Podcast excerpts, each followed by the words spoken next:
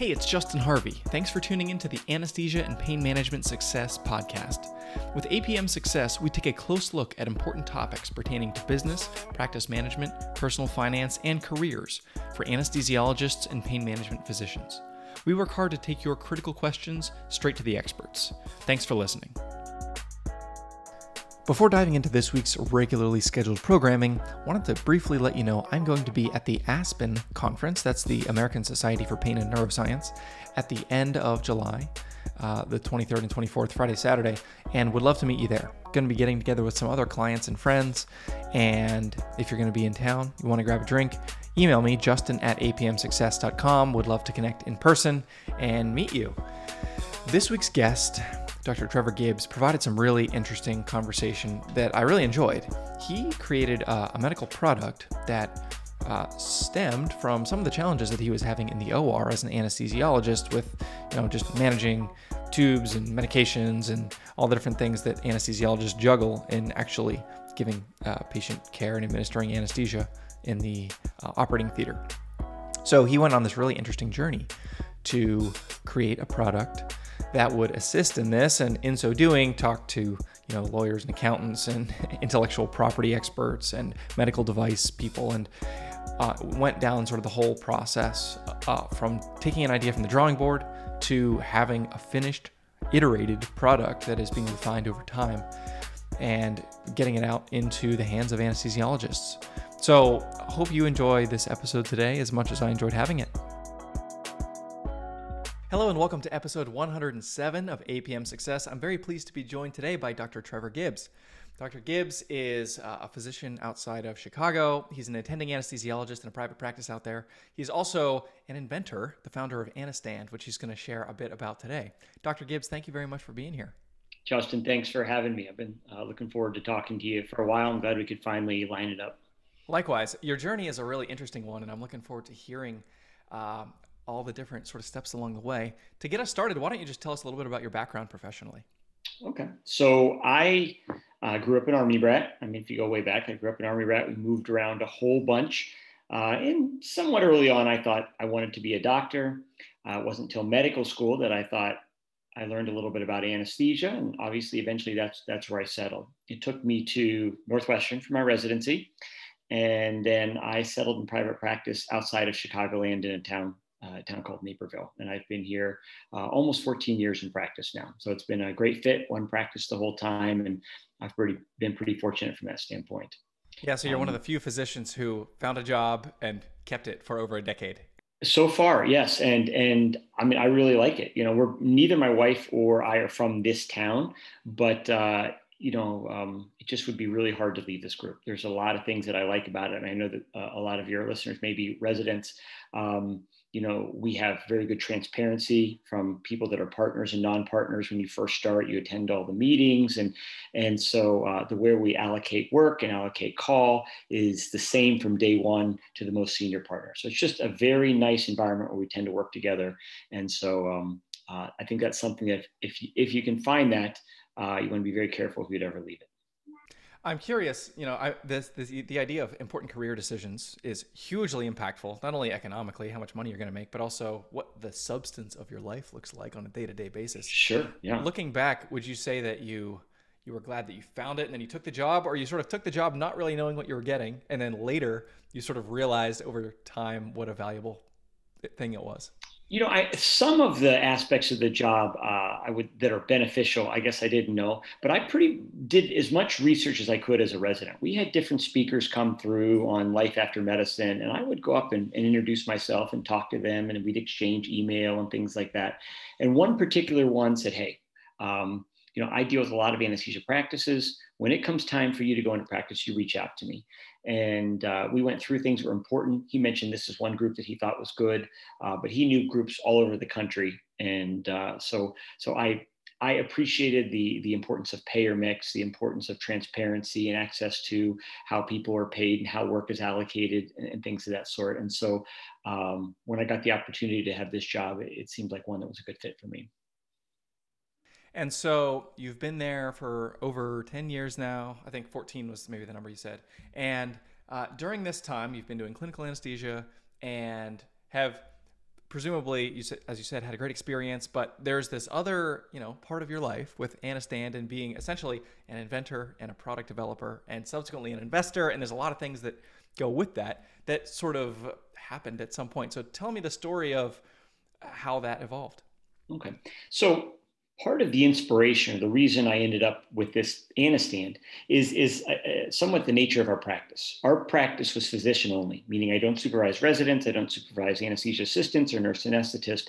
You do your own cases. And uh, oftentimes there's not a lot of help if you're putting patients off to sleep. And so I was uh, on one particular time going in uh, rapid sequence induction or putting a patient to sleep quickly because they had a bowel obstruction and we wanted to minimize the chance of aspiration and the materials I needed, which were on the patient's chest, which we a lot of us use to hold things, rolled off just as I needed it. The oxygen level were going down. When I finally picked up my supplies, I'm pulling on my IV tubing, which is wrapped around the wheels of the IV pole. And I thought, this is a mess. There has to be a better way. There has to be an anesthesia stand. After this case, I'm going to look to buy one. So I did that. I finished the case. Fortunately, things went okay. I jumped online to find where I could get an anesthesia stand and I, despite my looking and looking, there wasn't one.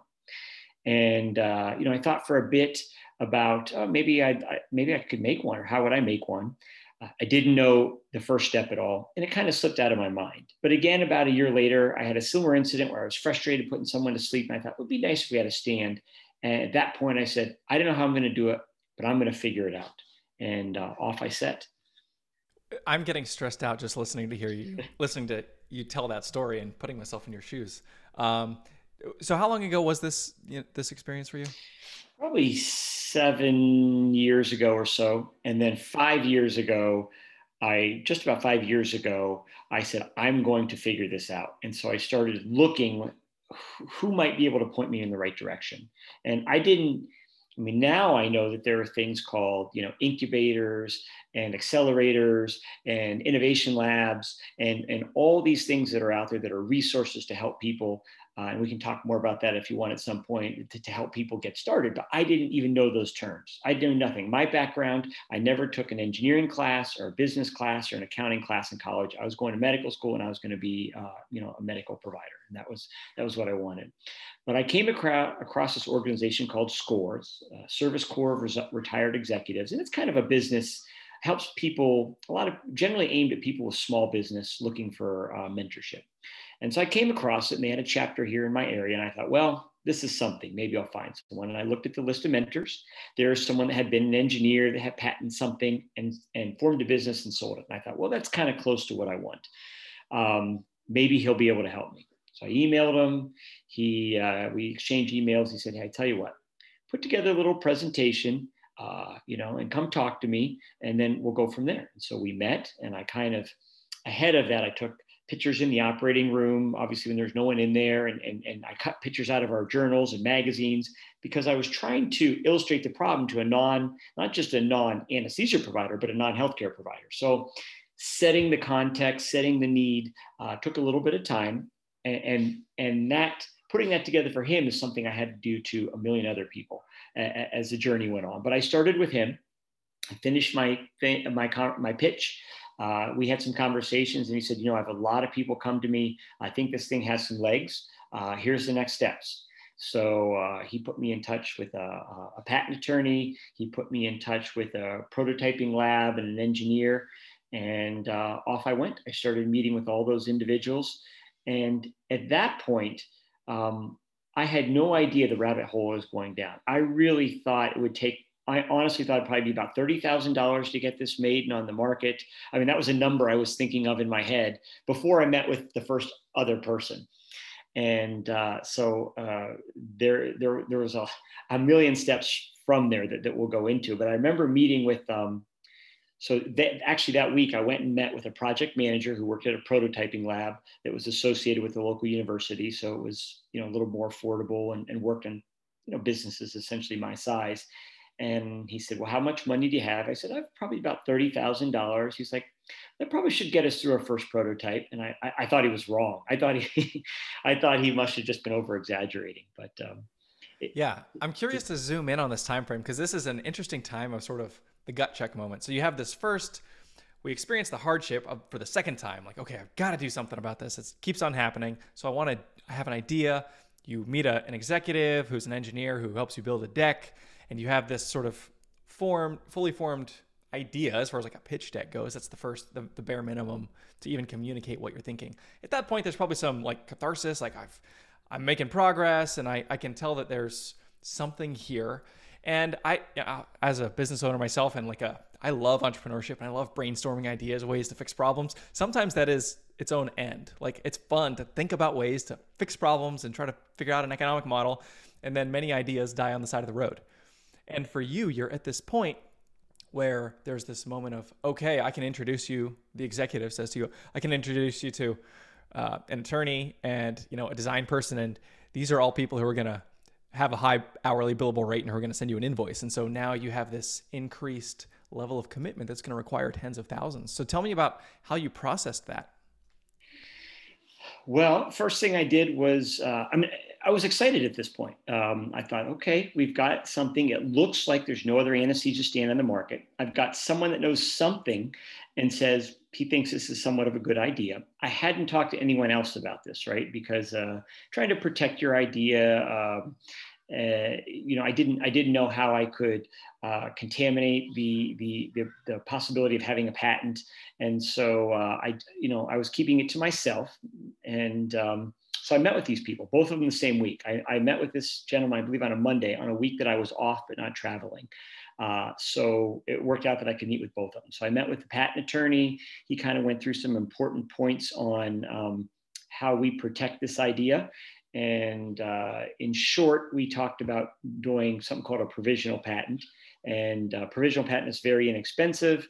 You, you basically submit that to the patent office. They don't look at it um, but you have one year to file the real patent. And when you file the real patent, you get the date of the provisional patent. So you get the time protection, but you don't necessarily have to invent the whole, all, invest all the money. And so what we decided was during that time, I could make some prototypes. I could investigate a little further before we actually had to do the real patent. So I met with him, had a plan that I thought, okay, I can I can kind of deal with this. And then I went and met with the uh, the project manager and uh, he showed me around his facility.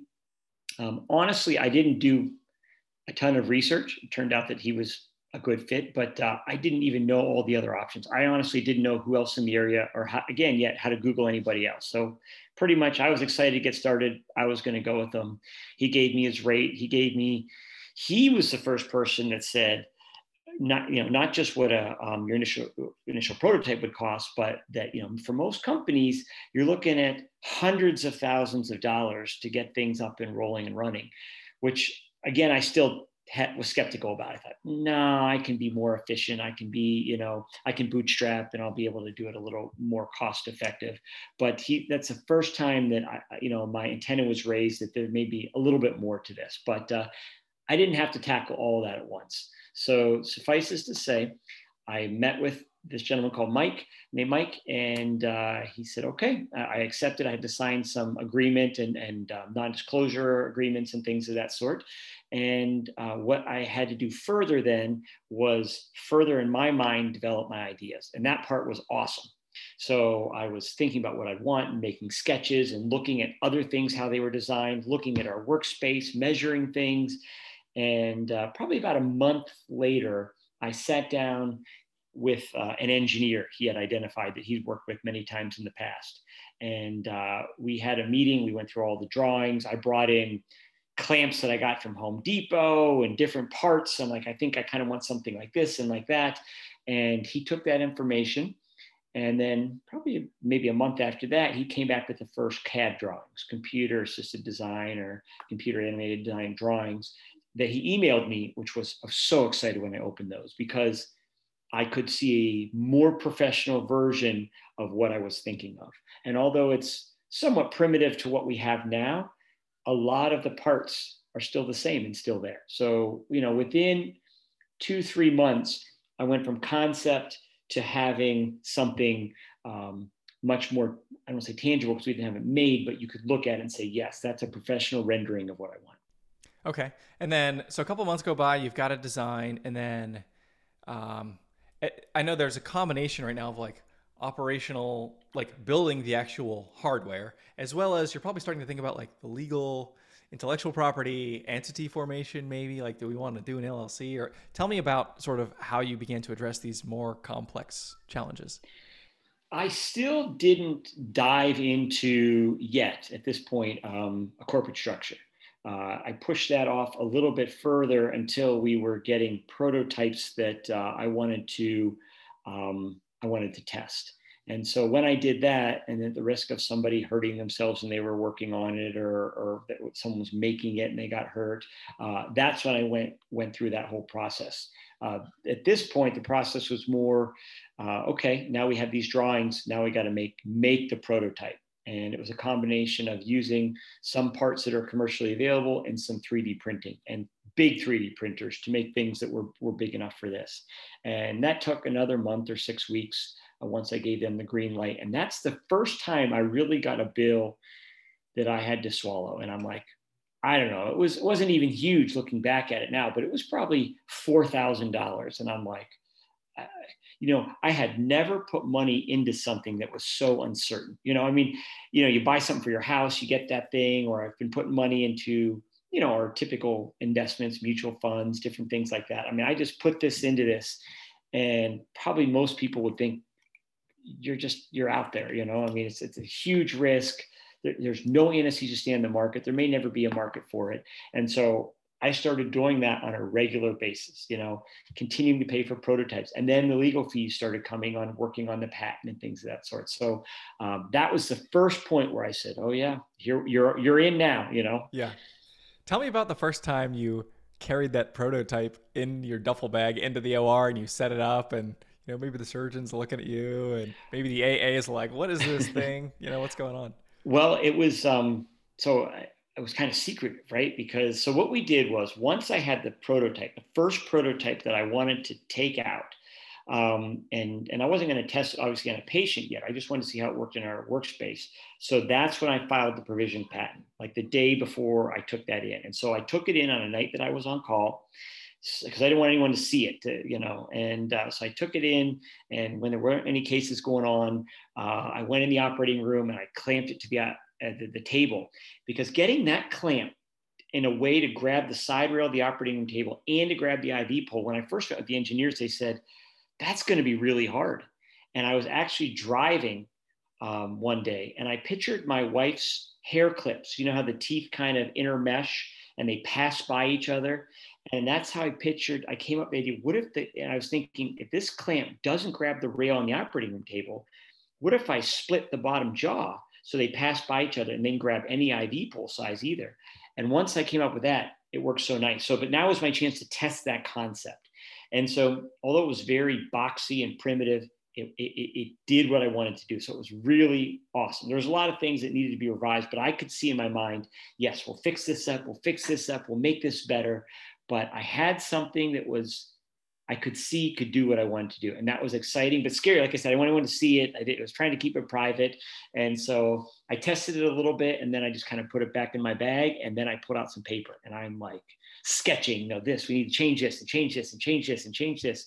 And, um, and, and, and so that was kind of the first experience of, of bringing the operating room and saying, okay, are we, are we close at all? Or are we just way off base? I love the story of the moment of epiphany for people. It's it's actually you, you were driving. It reminds me of uh, the guy who a little bit of a different area, but he he developed the science around uh, nuclear fission. Leo Szilard is his name, and it was it's known as like the stoplight epiphany or something. There's like a famous thing where he's like his, he's pulling up his car to a traffic light. He sees a red, uh, you know, green, yellow, red, and he has this like epiphany about the chain reaction. It's a different paradigm, and it enables all this discovery. So that's a, that's a fun story. Um, so tell me about uh, you know you're you're in you're on call. You're sort of setting this thing up, and then you're um, you're starting to iterate. You're you're trying to improve. You're trying to make it better presumably at some point you're like, I got to start getting some feedback from people. Maybe have a few friends try it out. Tell me about how that continued to evolve. So I, um, like I said, I, I, I, I, the initial prototype, I could give a lot of feedback on that, knowing what, what we need to work. So I, um, I made a ton of notes. I tried it on different things and different places we might work and and just continue to get as much feedback from this very expensive to me at that point uh, prototype um, which was lousy and and you know the the um, the uh, the plastic or whatever you make the 3D printed thing is weak and, and everything has to be you know careful or you'll break it. So you can't couldn't really fully test it, but it gave me plenty of information. So we sat down with that and I typed up pages of emails uh, of an email you know to the engineer and to the uh, uh, the project manager and pictures and sketches and scanning things and i gave them a report and uh, so then they put that into a new drawing, a bunch of new drawings back and forth. We get to the next prototype. And that's when I had one of my partners that I had signed a non disclosure agreement come over and look at it. And uh, he wasn't too positive on it. he, he was kind of like, ah, you know, what are you doing here? You know, he gave me some feedback, didn't seem like something he said he'd need. So that course wasn't very encouraging.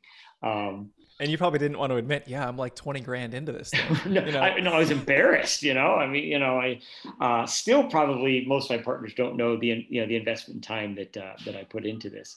Um, but uh, he did give me some thoughts on it. Uh, we came up with a, a, a, better iteration and that process went round and round um, multiple times until I got to something that was much better that I, I wanted to show to other people.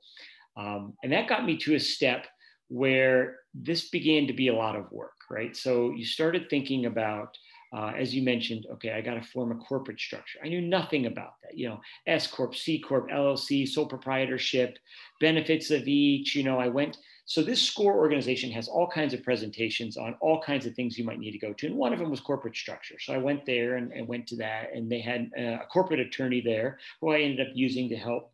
And we started with an LLC, and then I later uh, on the advice of my accountant uh, and the tax laws uh, that Trump had put in at that time. Um, there were some benefits to being a C corp because you held it for five years and you could exit the first certain amount um, tax free, and and so we changed it. Um, and uh, that was fine. But a whole another process I had to uh, basically shut down the LLC and then go with the C corp. So a lot of time just for something like that a lot of paperwork a lot of submitting stuff to the state of illinois on something that i knew nothing about and of course you're paying your attorney to help with that um, and that was a whole that was a whole process along with many other things that we're thinking about putting together right and so i said i need i need some help and so at that time i had been put in contact with a company a medical device company and uh, that uh, a friend of mine knew the chief medical officer of and they were looking for new ideas and uh, so I got in contact with them. They were very interested, um, but and so they made me an offer, and I didn't. It wasn't a great offer, and I thought, um, you know, I, have kind of enjoyed this journey, but I but I need some help. So I, at that point, I went with my prototype, and I went around to some of my partners, and I said, "What do you think about this?" And several of them liked the idea. I said, "Okay." What do you think about it? But are you willing to invest not just time to help, but money. This isn't a passive investment. You need to be able to help me. I need to be able to delegate tasks, and you got to put a significant amount of money in. And when several of them said, "Yeah, yeah, we'll do that," that kind of validated my idea. All right, if they're not just willing to pat me on the back, but but slide some money across the table in significant amounts, then I said, "All right, then I'm, we're going to continue on our own." And uh, so that was kind of another watershed moment where we said, "Okay, we're not going to go to the big company. Uh, we're going to continue to do this alone." Yeah. So tell me about sort of you processing that and maybe like you went home and you're, you're talking to your spouse and it's like, I just had this conversation. Like a couple people want to throw in a meaningful amount of money who are professionals who think that this thing could be useful. How did, how did that feel? It felt, it felt validating, you know, and one of the things throughout the process is you want, or you enjoy when you're validated. Because there's a lot of people, you know, as you, I'm sure you read a lot of entrepreneurs you get a lot of no's you get a lot of naysayers you get a lot of well that's a good idea but it's hard to enter the market but it's hard with the fda but it's you know just just so many reasons that you can't. And so anytime you get validated it, it felt really good and i felt inspired like all right we can do this. Um, you know when i take a step back uh, when i first had this idea and before i even reached out to that uh, that first mentor i went I, I thought, well, maybe I'll go to these big companies, Stryker, Arthrex, just different medical device companies. And you go to their websites and they have all this verbiage on how you need to be really careful and the idea has to be protected and don't come to us with an idea that's not protected and you you know we can't promise anything it was all scary to me and i'm like well how am i going to why would i patent something i don't even know i wouldn't even know the steps what it would cost? And so it kind of scared me off. So i had been away from medical device companies. This other company again validated me. They wanted it. They went through all the steps and sequences and and they said you know once we go through this the chance of being successful uh, or that your product is, is is viable is this high and we've done that and here's our numbers. When they did all that i said oh if they like it maybe i should like it. So i had a couple um, pieces of of, of uh, somewhat external validation at that point that inspired me to take these next steps. So with that I had to form not a not only a corporate structure but an investment structure, evaluation of the company, uh, roles for people. Uh, what, what would be their compensation for being involved with the company? How would they? Uh, what would the metrics be to say that they earn this amount of equity? What would be the tax consequences of that? So think of all the people that I'm bringing in, step by step. And as I mentioned, going further down the rabbit hole that I had no idea was going down. Um, uh, and it was an incredibly uh, informative process. It took a lot of time. I mean, I'm reading all kinds of stuff I'd never thought I would read. Uh, and, and where I'm at now, and some of the things we can talk about that I'm working on now, uh, it, it, was, it, was, it was great to learn that. I mean, I just have such an understanding of being an entrepreneur, being, uh, being an educated investor, being educated at taking investments. Um, it was, but it was a lot of work, a lot of time, and I definitely needed the help that I got. So at the time when you're soliciting your uh, now partners sort of feedback and money, and then you get this more formalized structure in place, where are we at in the timeline? I, I'm probably two years into the process at this point, two and a half years in the process. So the point where like, you know, I need I need the validation, I need a little bit extra funds, and uh, it, it all came together just right. You know, we were getting closer to uh, I was going to make these the plastic parts out of an injection mold. Injection molds are very expensive, hundreds of thousands of dollars, and so uh, having those funds were uh, were just the right time, and uh, they're just the right help. Got it. So we've got a team, we've got some more money, and now you want to sort of take things to the next level at that point. So what was your next step? So I started thinking about the um, the uh, regulatory processes. You know, how are we going to get this? Um, uh, approved for sale? You know, was this a medical device? Um, and if it was, how are we going to get it uh, get it approved? And so I we, we were looking for affordable ways to do that. Initially, when you when you Google that, you find, of course, these big companies, and they say for fifty five thousand dollars a year, we can keep you compliant and help you with the process. And I'm thinking this thing is kind of simple. I'm not sure if I need that. And so we were able to find there's a website called upwork.com. Maybe you've heard of it, but it has uh, several years ago I hadn't, but I came across it. has a lot of freelance people and has everything on there, but including some some good regulatory people, people that have worked for Medtronic and all these other bigger medical device companies, have years of experience. And I came across one as well, um, someone on there who, for a pretty reasonable rate, hourly rate, would do what I needed and had a lot of experience. And he still is with us today. When I have um, questions on uh, regulatory issues domestically and internationally, which he has experience with both, um, he helped me through that. We had to put together a quality. Um, a quality uh, plan for our company, and we had all, in addition to the regulatory hurdles that the FDA offers, and we put that all in place. And we have regularly, uh, he and I have regularly uh, quarterly um, quality meetings where we review any feedback or any problems, or just even we can say there's nothing this quarter. But uh, putting that all together and understanding uh, what what bigger companies would need to do was again something I had to learn about, but but now we kind of have it uh, all in place. So it's I'm kind of actually shocked that you found somebody like that on Upwork. I think of Upwork, I think like oh, outsourced executive assistant or like a you know somebody to like do data entry. But you're talking about like very technical um, very complex legal regulatory questions and you found somebody to do it for an hourly rate that's pretty, i would ne- i would have never even considered that you know if you look there's even anesthesiologists on there offering their consulting a bit you know consulting work not for anesthesia providing but you know if you need an anesthesiology consultant for your business or for your hospital I mean, there's there's everything on there, which I didn't know, but uh, but uh, we found we needed, and a lot of good people. Um, actually, it was challenging to pick one. There was a lot of good options, and again, I had never picked somebody like that. I didn't really have somebody, I couldn't really pay someone to help me hire someone. So I did the best I could. And this was something I delegated to one of my new uh, uh, part of my team. Awesome. So, for anybody listening, um, if you want to understand, uh, we'll link to some of the resources that Dr. Gibbs has used throughout the life cycle of his company. I'll get some of these offline after we're done with this conversation. So, go to apmsuccess.com slash 107. We'll have a list of all that stuff. Upwork.com, obviously, and check out his website, anestand.com, A N E S T A N D.com. We'll also put that link in the show notes. Um, so you're getting traction. Were you at all intimidated? I'm I'm thinking about you know is this like an FDA thing? That just to me that feels like years and lots of money. as soon as you have to reach these certain levels of uh, you know regulatory compliance, there's a lot of scrutiny, and uh, I, I wouldn't even know what I don't know, and it's just kind of it sounds scary. So, so how did you handle I, that? Well, I spent a lot of time reading what was on the FDA website, and they pretty much have all the rules on there. So as best I could. I did a ton of self education just so I could really communicate with these regulatory people. And as best I could tell, this was a class one device, non sterile, uh, not measuring any vital signs or anything like that. So it was the lowest level. And, and then I found the there was a category for anesthesia trays, cabinets, and things of that. And within that, it was 510k exempt. Uh, it was um, it was it did not need any um, evidence to prove or validating evidence. So basically, you just needed to register the product. You did, and you had to have um, as as part of being registered, you had to have a quality program. You had to have, and so those things I was able to put together.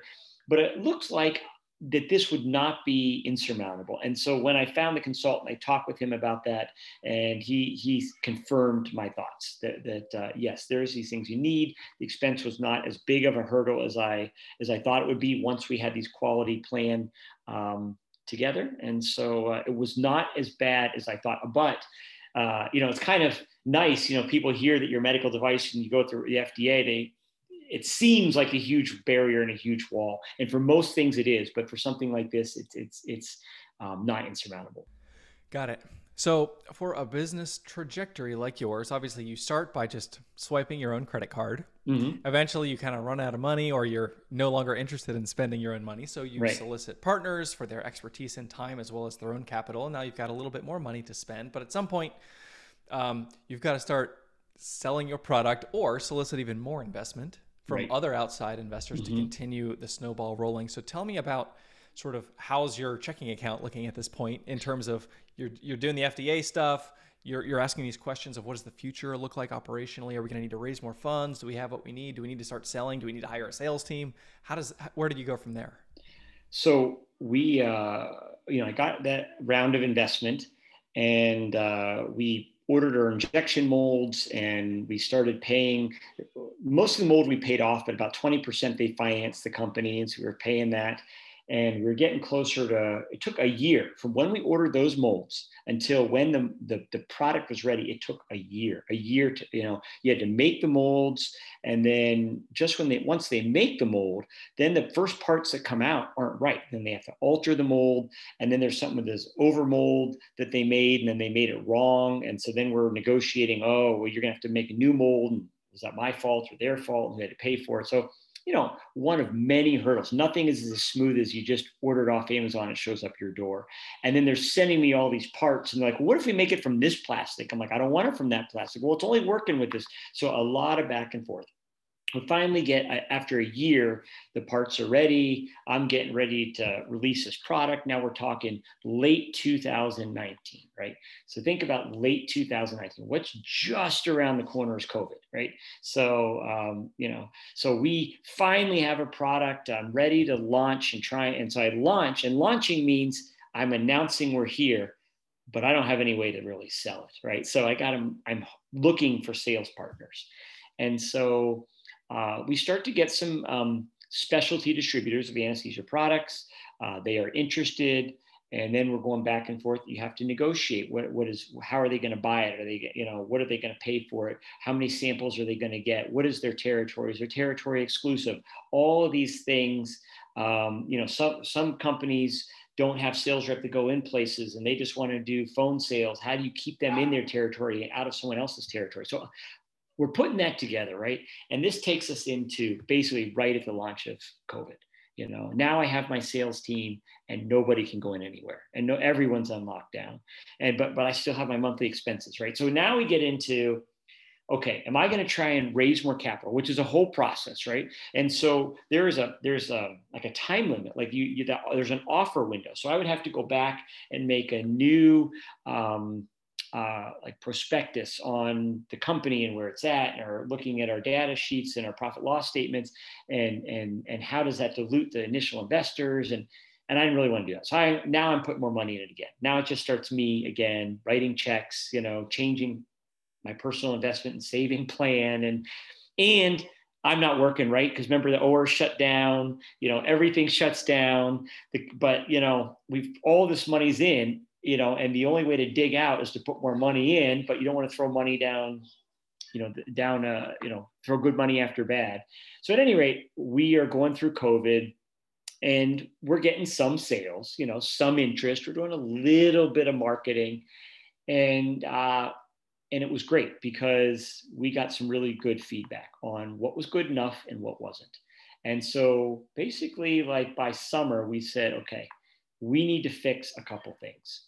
And so we shut down, stopped marketing. I mean, it was out there. The sales reps showed a little bit as best they could. We shut down and we came out with second generation and we made a few changes. And mostly it was the support neck. We went to something with a dual ball and socket and uh, that was much much better so we put it together we get them made we build an inventory we send it to our sales team and then you know then covid is winding down sales reps are going out and the sales process is a long time right so from when someone first hears about it it might be two months before they're even cleared to bring it in for trial then the trial gets set up and then might be once they finish the trial a couple months before they agree to pay for it so now finally now I haven't put money in for a little bit. Our, our account is going in the right direction, uh, and there's a lot of exciting developments going on. Awesome. So I'm curious in terms of sales strategy. This is one thing that, you know, if you think about business and abstraction, once you get granular, it gets very confusing. Like we have a widget we need to sell to someone who wants to buy the widget. But are we selling one widget to one person? Are we selling one widget to a group of people? Are we selling a bunch of widgets? to a group of people? And if there's a group of people, is there one decision maker who's going to decide if you're going to buy mm-hmm. a bunch of widgets? So tell me about how you decided about your your sales strategy. Like, how do you find the people that can decide? Are you doing like a B to C, which is like selling to an anesthesiologist? Are you doing B to B, like selling to a program or a department?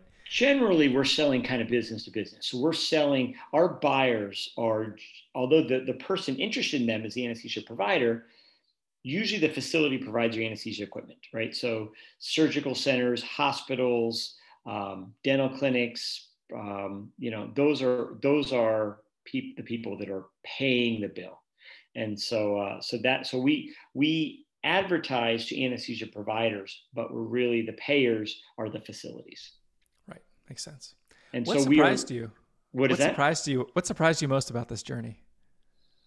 Uh, how long everything takes uh, you know, I learned that as a small business, you are nobody's priority. Nobody, you know, I mean, honestly, I mean, or not honestly, but I understand, right? So if you're a company and you have one one person that is providing you lots of business and someone like me that may provide you just a little bit of business, you get pushed to the back, right? So balancing being persistent without being a pain and annoying the people you need to help you was a very big challenge but you're nobody's priority. Everything takes longer than than i would have thought.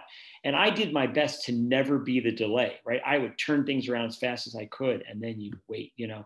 And uh, so the process and this is this is common right you hear it all the time but you think that if you're more efficient more harder working you'll be able to, to be different um, but but really with if unless you are extremely well funded, it's just tough to be as fast as you'd want to be. So things took longer that, than I expected. Uh, you you know, there's unexpected challenges, right? COVID, and then just the sales cycle, how long it takes, how long it takes from when someone who's interested in it till they actually, and then if they agree to buy it, then it's like a long time till they actually pay you. You know, I mean, it's you know, it goes through, um, you know, the, however the hospital pays things out. So um, how long everything takes, how much everything costs, and how hard it is when you're just, you don't really matter. Yeah.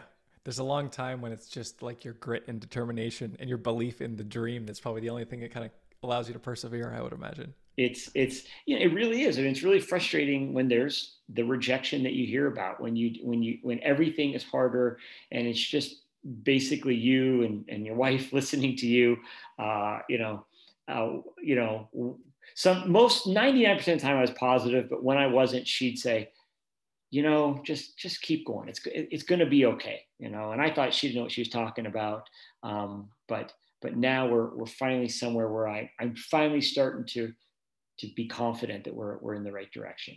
Really, myself. What was um, the low point for you on this journey? There's there was a few. I would say there was a, a time um, when I brought back one of the prototypes further along, and it just wasn't where I thought it would be. You know, it wasn't as good as I wanted it to be, and I thought, oh, we're, we're just never going to get this there. You know, and then another thing is actually about a year ago, a little over a year ago, when when the device that was on the market, we kept having the same problem, and I wasn't sure if or how I would be able to fix it. And I thought, you know, for all this money and time, and people believed in me, and I just don't know if I don't know. I just don't know if it's going to make it. And when you think, when you feel like that there's that, that the end is there, those those were low points. So two different times when I didn't think I had the product that was good enough. That was the hardest hardest steps for me. I know as an entrepreneur that there's so much. I mean, what you're describing is like the polar opposite of the physician career track, which is like as soon as you're accepted to med school, you're borderline guaranteed to like earn a good income in your life and have some semblance of stability. Um, obviously, there's that waxes and wanes depending on if there's pandemics happening, but um, there's a, a, certain baseline level of certainty, and you're you're throwing yourself into this totally different, totally different, uh, unique trajectory that has no safety net and no guarantee of anything. I'm curious if you had to do any sort of like mental rewiring or any work on yourself emotionally to be able to do all the work without any positive feedback and then you, you ask your partner and your partner kind of shoots you down and there's i'm sure like some internal wrangling in a way that was perhaps new for you. I'm curious how you process that. You're right. You have to get used to this uncertainty right? once you're into medical school there's always that certain there's going to be a job there. When you do the job you're going to get paid. Um, you know there's generally plenty of work available, um, jobs everywhere, especially now for anesthesia providers. So then to go in where you're, or even in our typical investments, you put money in a mutual fund, you can see it there every day. It's a little bit up or a little bit down. But yes, to this huge amount of uncertainty without anyone to be able to there's you know i didn't have a perfect mentor and i think most people don't. There aren't many people that have gone your exact same path that can tell you this is exactly what you need to do. So you're piecing it together you're trying to get the information you can but but dealing with that complete uncertainty has it was challenging right? You know and it wasn't until right now that i feel very optimistic on where we're going. And and, and you know like i said that the our, our cash in is above our cash out and there's and advertising isn't such a, a hand wringing exercise like i really want to put money into this or that you know we're going to be at we're going to be at the asa and we're going to be at the anesthesia tech conference and we're putting tables up and and we have a whole new partnership uh, uh, you know that now is making Anestand a lot more Anestand is going to have a whole line of anesthesia products endotracheal tubes and anesthesia circuits and all the things that we use in the operating room.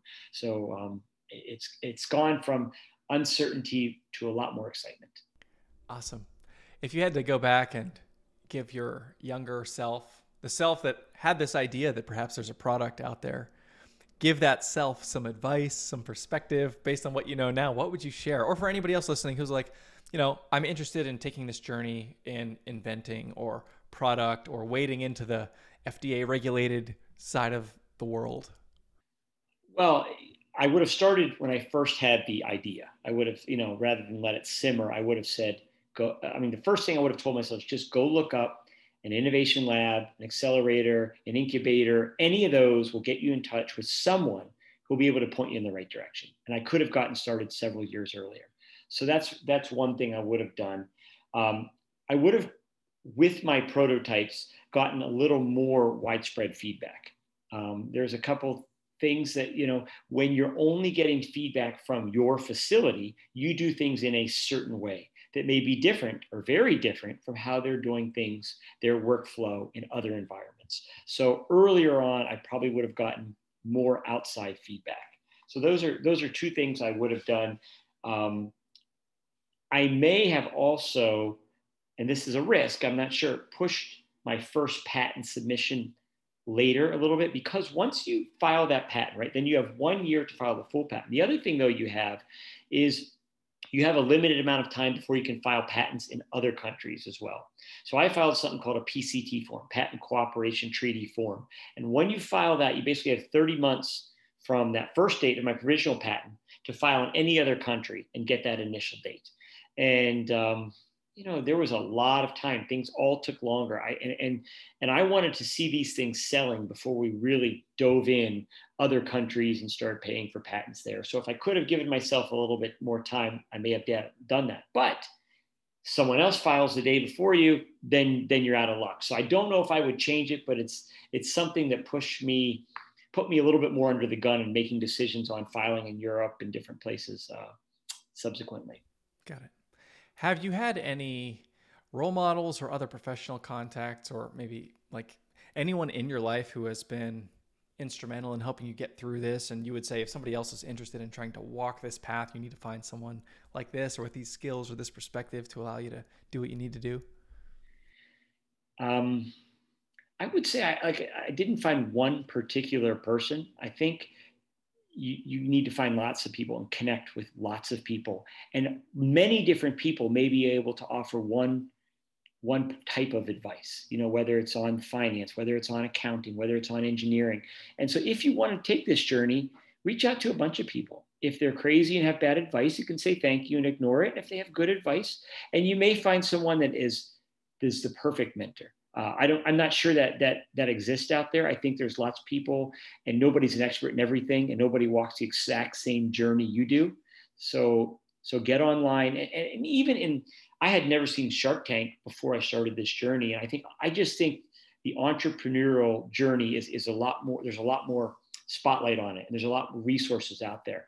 But um, I am a resource. So if anybody emails me, I can put you in contact with people. But I'm not a perfect resource either just get online start connecting with people start reading get on facebook groups or, or you know clubhouse you know app or all these different things see what's out there connect with people and you'll find you'll find the right people that can give you the information you need awesome well dr trevor gibbs founder of Anestand it's been a pleasure speaking with you today thanks for joining us on apm success no problem. Uh, I appreciate it. It's it's always fun to talk through this. It's uh, it's you know when you're finally getting success, it's just like like I said, it's it's a little more than in medicine because it's expected. This is it's truly a surprise or it's uncertain, and when you when you get that validation, it feels great. So I hope uh, I hope other people uh, take the journey. I know anesthesia providers have a lot of uh, sources of inspiration with challenges in our workflow, and they're problem solvers. They solve problems every day, and there's a lot of other problems to be solved.